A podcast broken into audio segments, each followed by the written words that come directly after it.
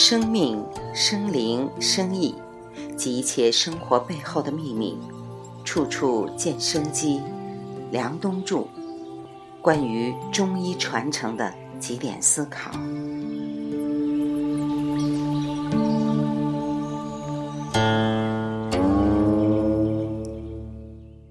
思考三：心法对了，就能治病吗？我在以前的关于中医与养生的文章描述里，过多的强调了养生的心法、价值观的正确对疾病的影响。心法和情绪的确对我们的身体有很大影响，但是并没有一种唯一的价值观会对疾病造成某种影响。在一个价值观多元的时代，很难说什么是绝对的善或绝对的恶。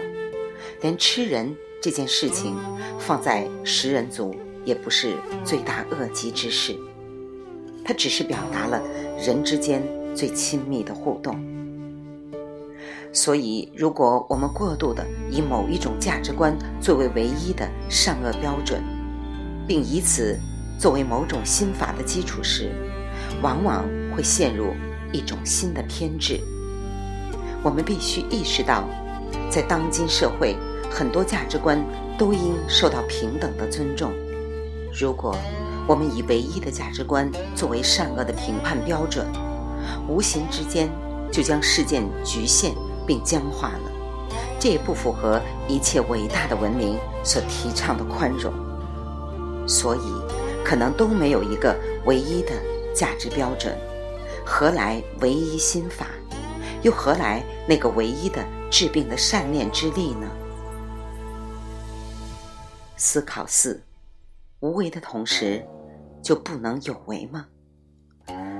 中医讲究尊重元神，要透过无为，透过积极的不干预，来帮助身体恢复它的生命平衡。这些道理我们都了解。但是，就有如在经济学里，也有哈耶克和凯恩斯一样，哈耶克提倡尊重看不见的手。这句话的原题是亚当·斯密，而凯恩斯说，从长期来看，我们都将死去，所以我们必须在短期里透过我们的意愿和主观能动性去做局部的干预。从而保持经济的发展，这样的讨论在生命科学界同样存在。如果一味的无为，为何道家会说“我命在我不在天”？如果一味的尊重业力，为何佛家也要说“发大愿、发大慈悲心去改造业力”？儒家更是有为的代表。有时甚至明知不可为而为之，所以许多喜欢中医的朋友言必称西医的抗生素、激素以及各种切除手术会对我们的生命体造成过多的伤害。我相信这是某种程度的误解。近代中医学泰斗张锡纯也使用西药来治疗疾病。关键在于认清并对量有所把握。我们对西医妖魔化的评价，就有如很多不了解中医的朋友对中医妖魔化的评价一样。客观来说，如果我们在意大利吃的最好吃的面条，其口感并不逊色于四川的担担面、广州的云吞面时，你就会相信西医领域里也同样。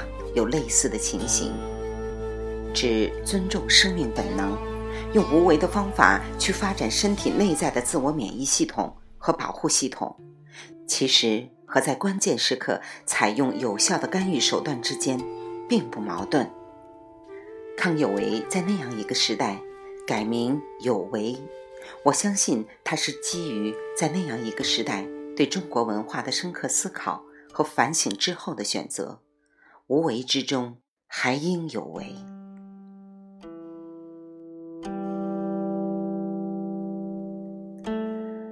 我的师父李可老师在临终前收了他的大弟子也是他的好朋友郭伯信老师的书稿。在临床几十年后，郭老对扶阳的许多问题进行了全面思考，中间不乏对李老所提倡的一些医学理论的反思。李老在临终前一周看完这部书稿，非常感慨，为这本书作序。大致的意思是他也在对这个问题重新反思。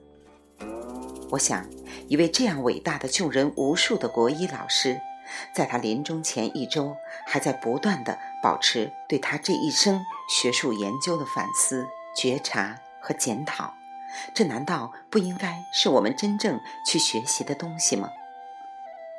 据说，一位 IT 界的神级人物，每次做完产品思路延展时，最后一张 PPT 上的内容写的是：“我说的都是错的。”佛陀也在讲经数十年后说：“我什么都没说。”这个错，或许根本与对错无关，而是他们想告诉大家，要因时、因地、因人而异。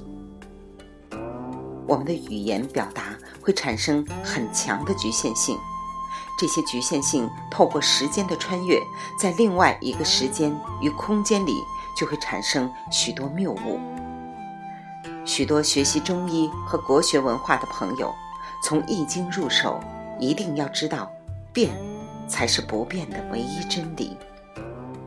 所以，当我看到朋友圈转发的各种养生知识，似乎有了某种方子，癌症就不是问题，找到某个穴位。糖尿病都是浮云。当我们怀着这样一种态度去传播这样的讯息时，已经落入了一种我执与偏见。带着这样一种我执去帮助传播中医，其实对中医及中国文化是一种伤害。所以，当我看到许多朋友在转发六年前那些让我现在感到惭愧的言论时，我心里有一种强烈的冲动，想把自己在一线观察了六年后的感受和大家分享。禅宗有句话：“不可说，一说即是错。”我现在对此有所体悟。最后和大家分享一个秘密，那就是我接触太多中医大夫后发现，在这个世界上没有包治百病的大夫。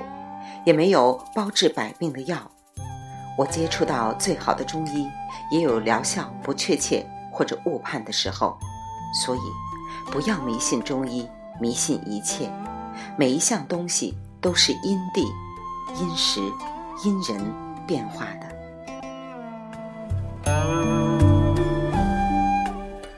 未完待续，凉冬处处见生机。后记。来自清音耳语，子清分享，欢迎订阅收听。